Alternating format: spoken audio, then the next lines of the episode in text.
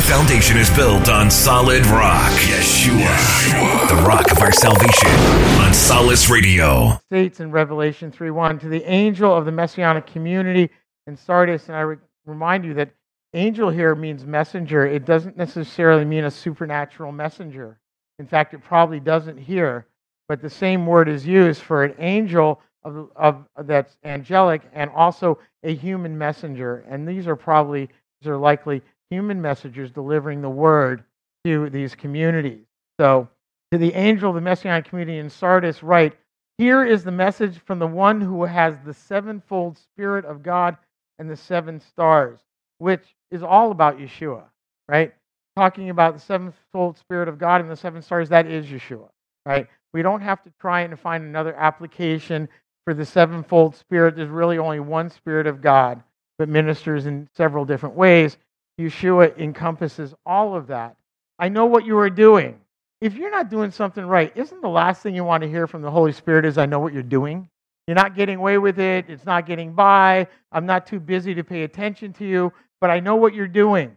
You have a reputation for being alive. So that would mean word of mouth that everybody thinks, oh, this community at Sardis has got it all put together. But in fact, you are dead. Well, that's not what you want to hear, right? So you're being puffed up and you're presenting, you're more like the Pharisees that Yeshua is addressing, was addressing, that they were saying the right things and doing all the wrong things. And I use that as a general term. They weren't doing everything wrong. But the point being that we have been deceived by the evil one, Hasatan, that we're, we're good, we're good. And what this messenger is telling him, you're not so good.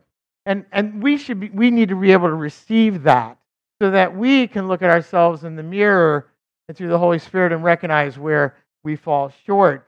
So this message is not only to the community of Sardis, it is a message to us. They're backsliding. Everybody familiar with the term backsliding?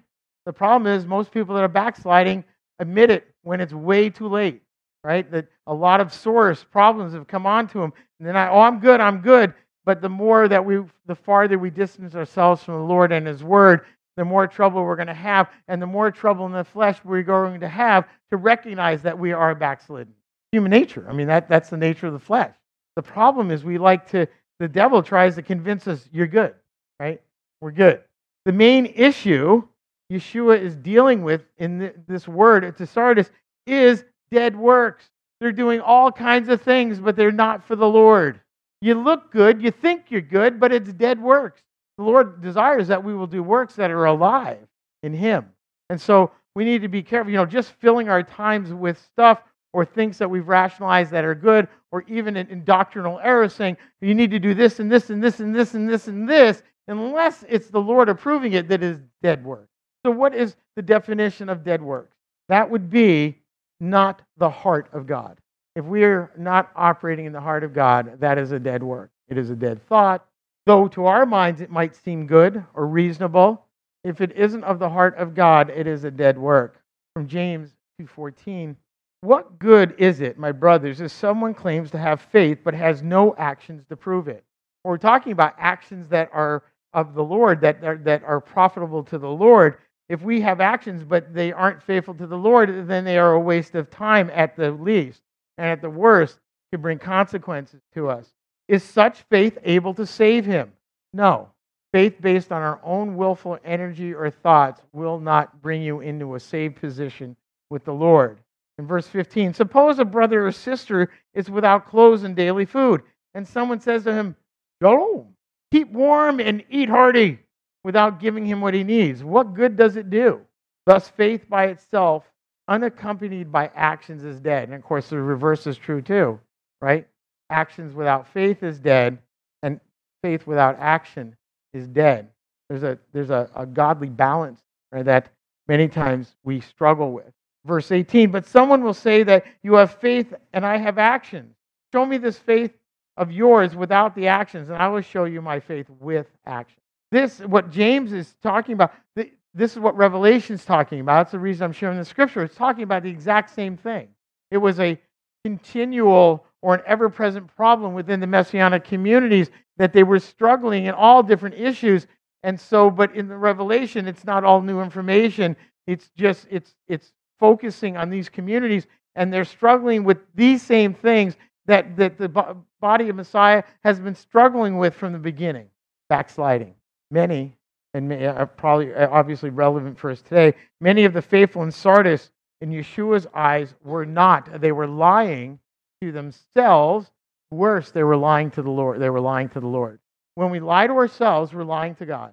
In fact, when we lie to other people, we're lying to the Lord. What we do unto others is what we do unto the Lord.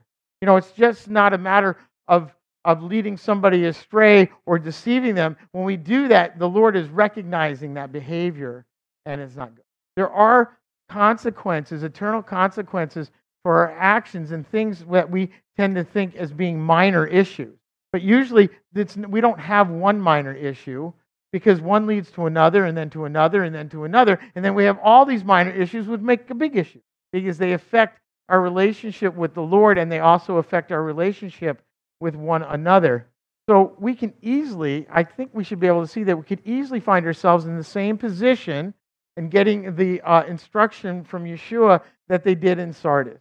In many cases, the book of Revelation, as is many of the books of the Bible, are not necessarily a history lesson. They are relevant to the days we live in and to the same folly that we fall to that our ancestors fell to. We have a tendency to talk a big game within the communities, God's communities, not that is crosses over all doctrine issue, doctrinal issues or beliefs or preferences that we um, we think we are overachievers. We think that we are in the game and that we're in the right game, and the Lord's constantly reminding us, please check what you're doing, because we can do better. We can do better. But we won't do better if we're not willing to humble ourselves and recognize that we can do better. Does that make sense to everybody? Unless we are willing to say, you know, I can do better, we're not going to do it. Not always in the sense of we're intentionally being rebellious, but we're deceiving ourselves, which causes rebellion. We can sometimes be taught rebellion, right? We do what other people do, it's rebellion to God, but we think it's okay. And when it becomes a real problem is when we, we, we take it as our own, and then the Lord reprimands us and we don't change. We don't repent. A lot of the rebellion and sins we've learned from other people as well. It's not just Hasatan talking to us and getting us to do stuff, but we do things that are modeled to us by other people, especially kids. Kids tend to model what they see, not just from their parents, but the other kids in school or just life in general or TV. They're modeling those things over TV. Why we should be cautious about what we watch or what we allow our children to watch. So, how can we assure ourselves and indeed Yeshua that we're not being? We need to talk about that. It says in Hebrews 9:14, then how much more the blood of the Messiah, who through the eternal Spirit offered himself to God as a sacrifice without blemish, will purify our conscience from works that lead to death so that we can serve the living God. I'm going to read another scripture, and we're going to talk about that. John 14, 12. Yes, indeed, I tell you that whoever trusts in me will also do the works I do. Indeed, he will do greater ones because I am going to the Father. The answer is that when we operate in Yeshua, in his spirit and his word, that leads us to the right action. He is the answer. How do we how do we look at our behaviors and how do we realize what is good and what is not good? And the answer is the Holy Spirit and the Word of God reveal what is correct and what is not correct. And the problem, and here's the systemic problem within the larger body of Christianity. If you reject or you believe that half the three quarters of the scriptures are obsolete or irrelevant to you, you've got a problem. Because you have no standard to bear your actions or your thoughts. If God wants us to act a certain way or know what it is that glorifies Him, He tells us. If you subtract the word, then what do we receive? How do we know what pleases Him? The Lord did not save us from his word or his instruction. He saved us from the penalty of death, which we deserve because we don't live his word perfectly. We are no longer under the condemnation. We're, we were talking about the curses and the blessings in our reading. And for us in Messiah, we are saved from death, from, the, from evil, from our sin, if we're in Messiah. If we're walking with him, it's not a get out of jail free card. Yeshua has expectations that we will walk in faith and we will produce good fruit. And good fruit should produce, help produce, and keep faith. The problem is there's a systemic problem. They had a problem in Sardis, and we have a problem today. We can might be easier for us to point our finger at the world, go, yeah, look, there is a lot of problems. The problem is we have to point to ourselves first and say, okay, Lord, what is it about me that needs to be changed? The rest of the world is not your problem. We can't take care of ourselves, but you're looking at the world's problems. The Lord's saying, be focused on the, on the plank in your own eye, not the sliver in everybody else's eye. But there's that self righteousness that we especially in traditions or uh, perceived doctrines, that we, we hold against people. The Lord doesn't hold his word against us to destroy us. He gives us his word so that we can live and live abundantly. But what happens when we use it as things as legalism or false doctrine, they tear us down. They wear us out. Dan sent me an email about just yesterday, this morning, tonight, you know, what, you know, how do we shake the etrog and lulav? What's the order of shaking it? I, everybody here, I think, has had a crack at it. They may not be sure how you shake it. But the issue is the Bible, the reality is the Bible doesn't tell us how you shake it. It says you just shall shake it before the Lord. There are many traditions in how you shake it. But when you're in a community, what we call halakhic rulings, we structure things so that everybody's on the same page. Otherwise, it's a free for all. There are many ways that you can shake the etrog and the lulav, having to do with the order of how you do it. I've taught the order that I've known my whole life. Are there other ones that are equally good? I believe there are. But the point is, we teach so everybody can be on the same page. There, that, is, that is, the Lord has allowed for halakhic rulings within a community. What that means is an instruction of law. We take what Torah says, and there's an instruction of law that helps us define how we are going to operate in the principles the Lord has given us. I think that's a good example of how we can get caught up, right? It's, if we can correct, we want to correct so people can get it right. But if we're using it against them and somebody's whispering, he didn't do it right, that doesn't count. and, you know, we're laughing, but people think and say things like that, right? And we, we want to be, we want to, we want to move away from that. We want to be exempt. We, we want to catch ourselves when we're being judgmental over others, when especially we haven't looked at the plank in our own eye. If we trust the Messiah, in John 14 that I just read in verse 12, it says, if we trust in the Messiah, if we operate in his principles, we will do good works. The problem is if we leave the word behind, then the good works that you think you're doing are subjective in your mind, not objective in the Lord's eyes. How do we operate? How do we discern? You know, if you're not if you're not dwelling in the Holy Spirit every day when you're making decisions, you're going to make a lot of bad decisions. I know the difference.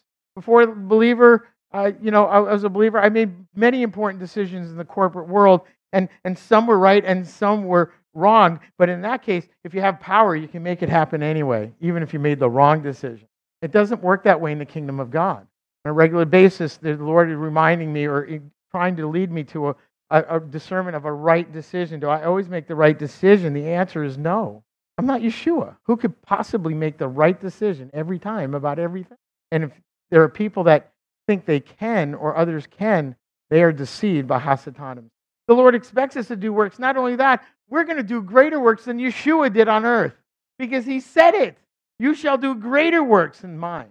Works are important when they're in the Lord.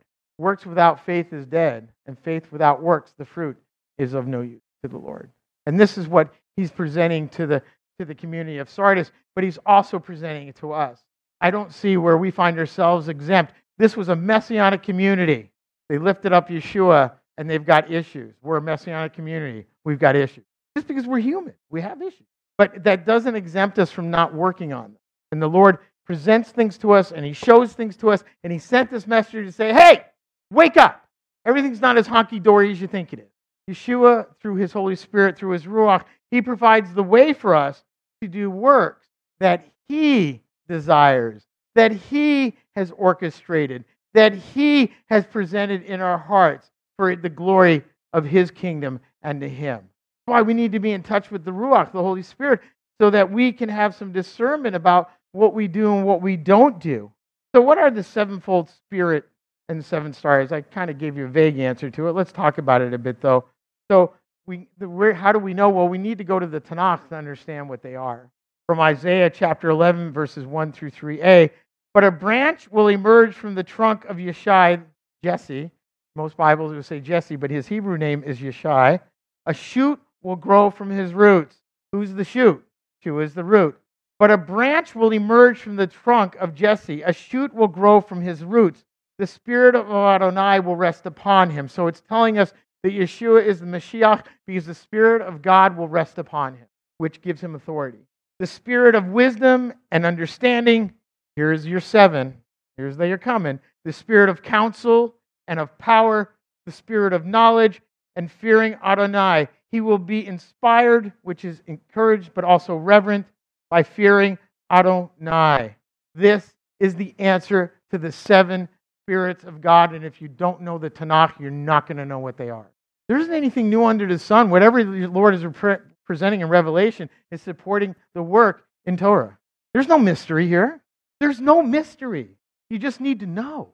We have an obligation to know. I believe the sevenfold Spirit in Revelation is a reference clearly to the Holy Spirit found in its fullness in Yeshua through the sevenfold Spirit. The seven stars are the messengers to each community, sometimes called angels. There's not nearly as much mystery and Revelation as the modern church doctrine have, which is a good thing. It's really a good thing. If we're going to make a doctrinal decision about what a, a scripture means, we should have a, a biblical foundation for why it means that. Was Yeshua speaking to these communities with totally new stuff? Of course not. He was speaking to them about things they should have already know, and we should know too. Wake up, believers of Sardis, wake up.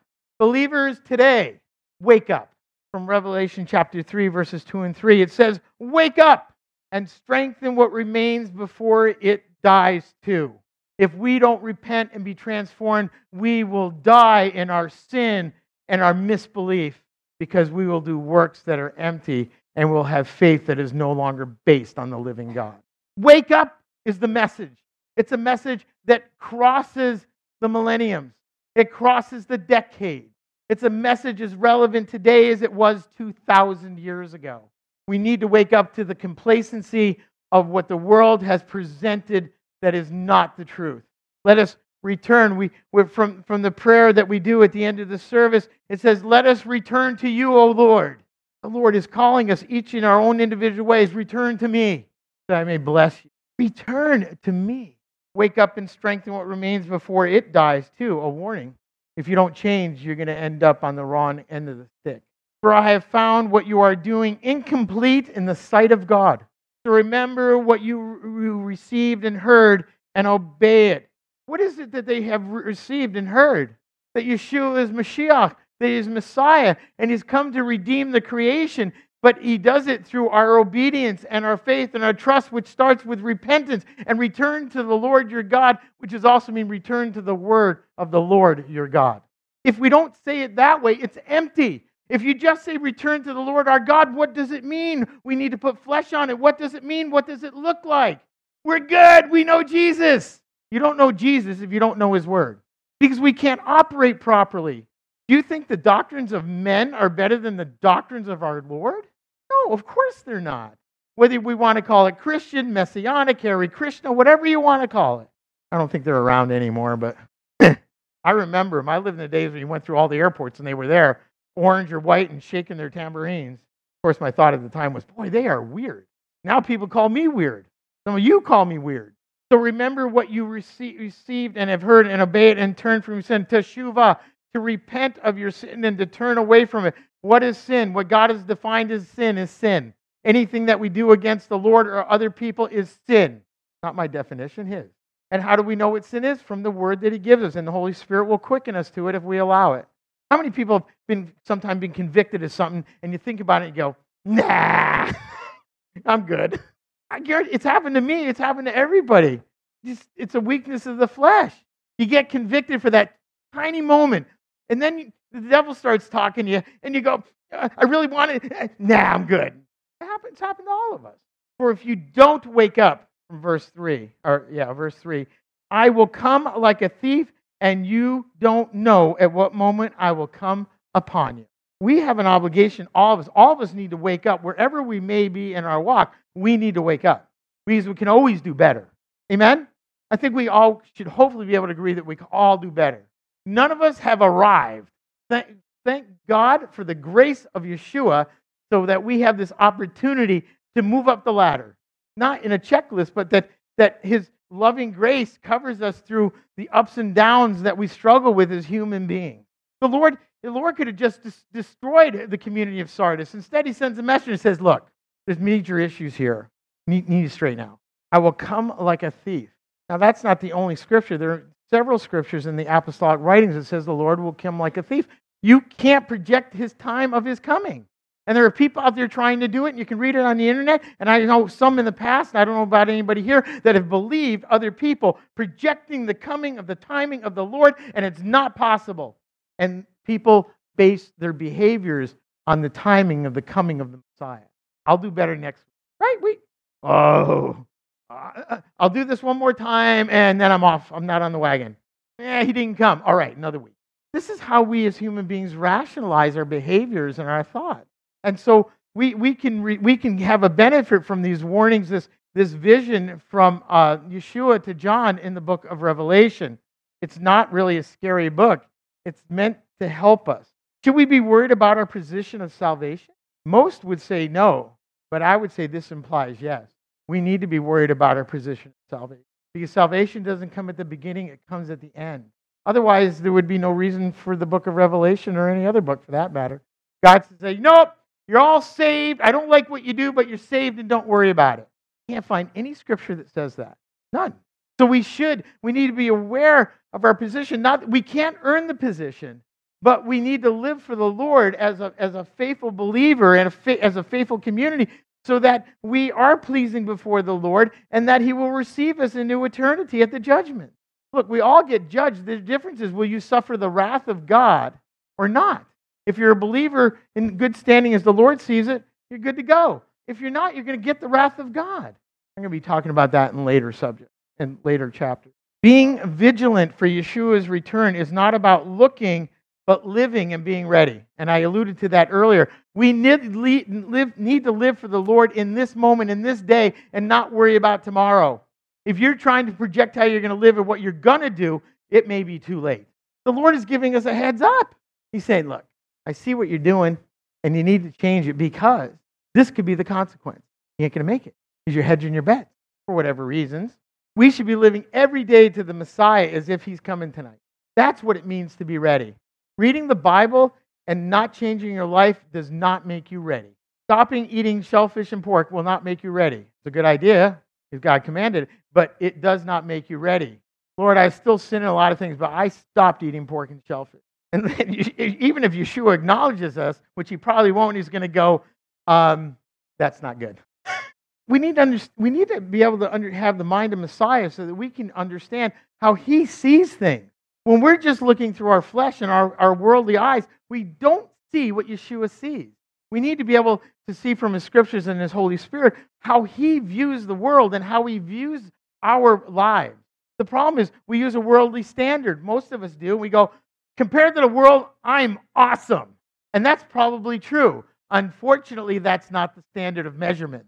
But Lord, I was really good. I stopped eating shellfish and pork. You should have kept eating it. the Lord doesn't receive anything that's for the wrong reason. We, we can go through the motion of things, and it's not to the glory of God. In Isaiah and other, other prophets, it says, I no longer want your feasts and your festivals. I no longer want your sacrifices. Well, they, they look like the right sacrifice, but of the heart and the word and the walk, they weren't. The Lord detests the things that we have distorted and perverted that are His, that we dress up to look like they're satisfactory. And it started from the beginning when Cain offered it an unacceptable sacrifice, and the Lord judges him, right? Then he gets mad about it and takes out his brother. Isn't that better, Lord? Cain thought Abel was the problem because Abel was uh, showing him up because he was offering an, an, an honest sacrifice to the Lord. So Cain, I'm paraphrasing here, so Cain decides to take him out because then he doesn't have to compete with his brother and then the Lord will accept whatever he gives him. Didn't work that way. Revelation chapter 3, verses 3 through 5. A few people in Sardis who have not soiled their clothes, soiled it with what? Sin. Have not soiled the clothes, and they will walk with me clothed in white because they are worthy. God judges between people, persons. Are you working? Were they walking perfectly? That's not what it's saying here. What it's saying is their heart was right and they were focused on being ready for the Lord. So, because of that, God credits righteousness just as he credited it to Abraham. And he says, Now I'm going to clothe you in white because you are worthy. Worthy to be received by the Lamb, not worthy in your own flesh, but worthy to be received by the Lamb He who wins the victory will, uh, like them, be dressed in white clothing. And I will not blot out his name out of the book of life. In fact, I will acknowledge him individually before my Father, before his angels. Well, that's a pretty powerful scripture. And it also mentions something that I'm going to be talking about later as well. Not today, though, but about the book of life. I will not blot out your name from the book of life if you're walking properly. That tells us that's different from the, tra- the tradition or culture I grew in where you had to be written in the book of life if you lived right. No, we're born into the book of life. The problem is staying in it. That's very different than earning your way into the book. You don't earn your way into the book of life. Some people have a problem with the book of life. Why does the Lord need a book? He doesn't. But we need one. We, we need to be able to focus on things that we can, we can discern. I'm in the book, I'm not in the book. At least we should be able to. The Lord doesn't need the book. He doesn't go, oh, I don't remember. Are you? Are you in? Oh, the Lord doesn't need the book. It, it, it's, it's something for us that we can focus on in humanity that we, we understand. You're in the book, you're not in the book. And how did you get in the book and how do you get out of the book? And this is telling us if we walk faithfully with him, we'll win the victory and we will not be blotted out, blotted out of the book of life. In fact, I will acknowledge you individually. So it, Lord just doesn't see a, a mass of humanity. He sees each of us as unique before him. That's kind of cool. People of Sardis, return to the Messiah. People of the messianic community, get your act together. Get your spiritual lives together have ears to hear, which is what the next verse says in verse 6 of chapter 3. Have ears to hear. We may hear, but do we acknowledge? What Lord means, do you hear and do you receive it? And will you repent and change? It's not just a matter, did you hear it? My kids hear lots of stuff, but they don't receive it, right? You talk to your kids, you know they heard it, but did it change their actions? No. I'm accused that the older I get now, they, I, I can't hear anything, right? I always say what or tell it again. And then they'll be talking to me, or, and I'll be either on the computer focusing or watching TV, and they go, How come you're not listening to me? I said, Get my attention. Because I may hear stuff, but I don't, I'm not, you know, acknowledging it and talking to me. And then they get mad. You didn't hear a word I said. I said, I heard stuff. get my attention. And, and, and be honest with you, it's a little bit like that for me as a rabbi dealing with sheep. Because sometimes it's extremely difficult to get your spiritual attention. And then you get mad at me or upset or irritated because, you know, I have such a bad attitude. I do. Sometimes I'm tough. I'm straightforward and direct. Kathy and I had a session yesterday, didn't we? She called for a five minute thing, and it ended up we were on that phone almost an hour being irritated by each other. Is that not true, Kath? It all ended up good, didn't it? But fortunately, praise God that, that most of you, or some of you, you, you know what I am. I have flaws. I am passionate for the Lord, and sometimes it's overly and if you're going to convince me if something isn't right, you're going to have to work really hard at it because I know stuff. But it doesn't mean everything I know is exactly right. I'm willing to take correction if it's right, but you're going to have to battle for it. It should be that way because I'm responsible, doubly responsible. You want a rabbi that's willing to stand in the breach and is willing to be tough, loving tough. I show tough love a lot. You ask me a question, I'm going to give you an answer. I'll, I'll, give you an answer, but it's not going to be fluffy. I'm going to give you the answer. I'm going to move on. Why? I got 15 other people wanting to ask me the same question. Last night at the Kadima service, some of you came, most of you didn't. And I opened it up at the end, asked a few questions. A couple of good questions came up. Could only answer part of it. Went home, realized that I'd answered the question correctly, but it had to do with um, asking a question about something that you're not understanding context about the question. Deuteronomy chapter 25, the woman's husband had died. There's no adultery in that. And it doesn't say the brother was married. So there's no problem within the scripture and context. And also, it was a commandment.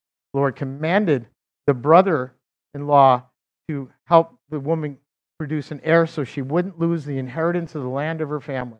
You've got to be very careful about how we understand things. But there was no conflict and there was no compromise in the word of the Lord there.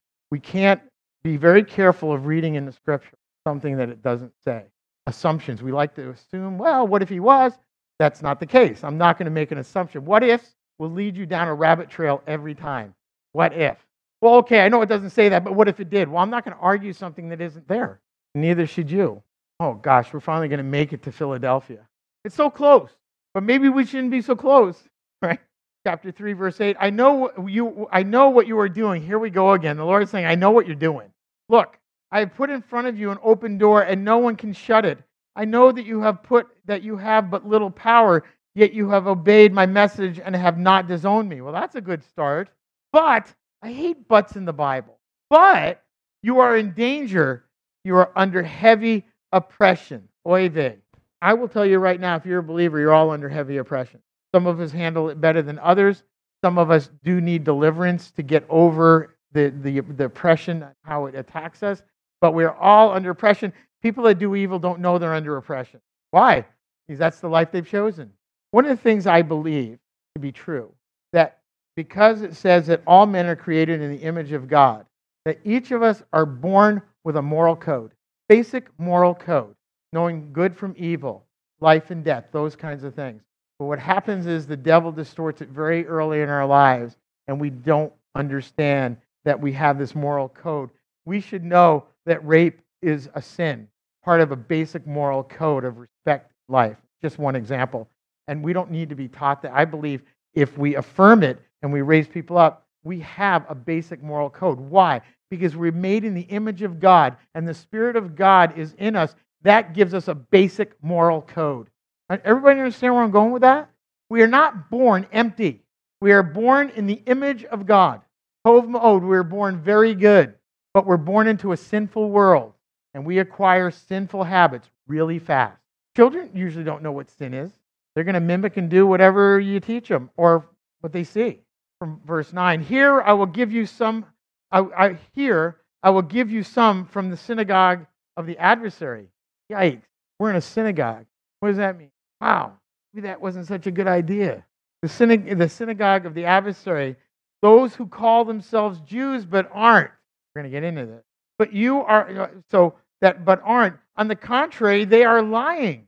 See, I will cause them to come and prostrate themselves at your feet, and they will know that I have loved you. Verse 10 Because you did not obey my message about persevering, I will keep you from the time of the trial coming until the whole world to put the people living on earth to the test. Synagogue of the adversary, it, it cross, first of all, Philadelphia is not a Jewish community, the Greek one. It's part of the Ottoman, it was part of what's now the Ottoman Empire or Turkey. But the point is that it's talking about a group of people that were representing themselves as faithful believers and they're evil inside. You know, the, the argument out there in the Messianic world that, you know, Jews and Gentiles, well, if I come to a Messianic synagogue and I call him Yeshua, am I Jewish now? What a ridiculous argument to spend our time on. But that's, that's the reality. We come together, Jew and Gentile together, one new man in the body of Messiah. The argument shouldn't be, did I become Jewish or did I become Gentile? It's irrelevant because God says neither one matters. You're a newborn creation in me. So this, the, the synagogue of Satan are people that call themselves Jews, but I would argue that the true Jew is one that worships God. The true Gentile believer grafted in is one that actually believes in God. You can participate in many things, and they on the outside look like they're kosher, and it's unkosher, unclean, not fit. He was saying, in the midst of you, you have trouble. You have trouble in your midst. You have lying and deceit in your midst. Those that call themselves Jews but aren't, on the contrary, they are lying. See, I will cause them to come and prostrate themselves before your feet, the true believer. The Lord's going to restore right order. My guess is these synagogues of unbelievers, whether they're Jews or whatever, they weren't toeing the line and they're having influence on the community.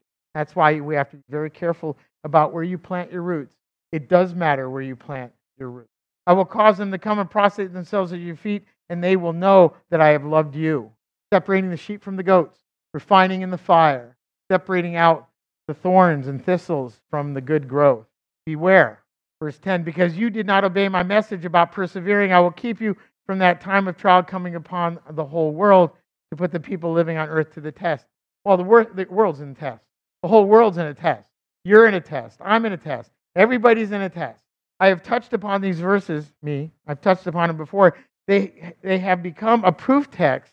They become a proof text for the doctrine. These verses become a proof text or the supposed proof text of the doctrine of rapture that teaches that the true believers will be taken to heaven before the tribulation. If that was true, there's no test. There's no test. Nowhere in Scripture can you support anybody being raptured out before the tribulation or during the tribulation or any of those. The problem is that doctrine sets up false hope. We should be ready. I'm going to talk more about that in a minute. This, this so the tribulation, I mean the rapture, what is it? It's a 19th century, so 1800s century dispensational doctrine believing that the age of Philadelphia and Laodicea were ending and coming respectively, that they were overlapping. So the doctrine of rapture is only from the 1800s. That should present a warning sign to all of you. Do not add and do not take away from my word. It's fabricated. Their theology was simple. We are the true church, and we have, we have earned, we have earned avoiding suffering. You can't earn not to avoid suffering. First of all, we all suffer. Yeshua says you should all you shall all suffer if you're in me, but it will be for a short time. Of course, that's based on Yeshua's time, right? Not necessarily ours. We all go through suffering, and in the in the second hour we go, "Isn't it over yet?" And the Lord's saying suffering is going to last, but short in His time. I find no support for this for that doctrine, particularly in these following verses in Revelation chapter three, verses 11 and 12a. Eh, it says, "I am coming soon. Hold on to what you have." so that no one will take away your crown.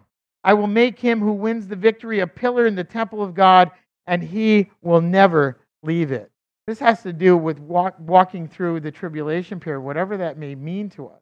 I believe that I'm going to I'm, I'm to get into why, uh, give you some help with that, I hope. As I've alluded to, and it'll come up more, the book of Revelation has everything to do with the book of Exodus. They are in parallel. We can easily help understand the book of Revelation by looking at the book of Exodus. That makes sense. Israel, just prior to the Exodus, was not raptured out, were they? They were in the midst of trial, weren't they? Does anybody here think that Israel was raptured out during the Exodus? If Israel is God's apple of his eye and he didn't rapture them out through the tribulation, what makes you think that the new church is going to? It makes no sense. God doesn't deal with them, he's going to deal equally with believers. God isn't going to change his mind and do something different that he didn't prophesy or that he gave to us. They were in the midst of trial. They were in Goshen, right? Knowing the wrath Adonai was pouring out, yet only affected by the slaying of the firstborn if they were not faithful to the process of the sacrifice lamb. This is really deep stuff. This is the deep. Israel was not raptured out because they were to be, to be a witness to the tribulation that Egypt went through and their deliverance. And also, it tested their faith they had to put slaughter the lamb and put the blood on the lintels of the house. Otherwise, they would have suffered the plague of the death of the firstborn. This is what Revelation is using. This parallel. As God dealt with Israel, so I believe He is going to deal with whoever is grafted in. We will be preserved, in whatever that means to the Lord. Some will be martyred, and some won't. Some will die, and some will not. But in Messiah, it doesn't make a difference because the goal is eternal life. Revelation is revealing another Goshen, this time for all believers of faith and action. The tribulation is about Goshen, paralleling. There will be witnesses to the trials on earth, and some will be called on as martyr witnesses. And there's a caveat. Yeshua promises in Luke 21, verses 16 through 19, you will be betrayed even by parents, brothers, relatives, and friends. Some of you will have to be put to death and everyone will hate you because of me. Many of us are experiencing that kind of tribulation already the division of families and rejection of the Word of God, rejection of the lifestyle that you choose here. But in verse 18, it says, But not a hair on your head will be lost. That seems like a contradiction, doesn't it? But it's not, because it's talking about the eternal reward. But not a hair on your head will be lost. By standing firm, you will save your lives. It's a bit of a paradox, but it's not a paradox. We have to lose our lives to gain our lives. If everybody's raptured out, there's a problem, my brothers and sisters. There's a problem with all of the writings that precede that doctrine and the, and the writings that come after. Paradoxes can be good, they can be also confusing to us. Are we standing firm if we're just people are raptured out when all the trouble is going to happen? What, what, what's the evidence that we stood firm? Tell me. What is the evidence that you stood firm if you're raptured out before all the you know what hits the fan? There's no test of your faith. That is the ultimate test of our faith. And we, we live in the age where we could see the return of the Messiah. We live in the age where we could see the start of Armageddon. We do. The signs point to it.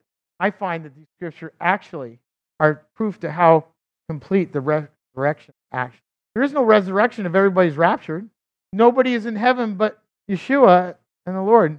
Abraham wasn't there. Elijah's not there. Nobody's there. Well, angels. Enoch is not there. The point is that the faithful will be safe in this world or the next. It doesn't really matter. I'm not. I can't tell you them exactly. I, I'm not. I don't know how everything's going to play out, but I do know the Lord has promised we are safe and that we will be preserved. So it doesn't matter in that sense. We will be subject. We will not subject to the Lord's wrath. That is the difference. But we are subject to how He will use how He will use us in the last days against evil. We are participants. We are the holy host. If you're all raptured up into heaven, how can you be part of the holy host that's going to do battle with Yeshua on the white horse? Some will be in heaven. Some will, some part of the New Jerusalem marked by the name of the Lord, as the scripture says in John 3:16, for God so loved the world that he gave his only and unique son so that everyone who trusts in him may have eternal life instead of being utterly destroyed. There's the wrath. The message remains consistent in all of Torah, never changing it, always perfect and faithful. And that's why we need all the scripture, because all the scripture is perfect and faithful. Well, we'll pick this up sandwiched in between the holy days, same bat time, same bat channel. Amen. No matter who you are, no matter where you've been, no matter what you've done, the God of Abraham, Isaac, and Jacob is the same yesterday, today, and forever. Find the Savior. Find Yeshua HaMashiach. Find the truth on Solace Radio.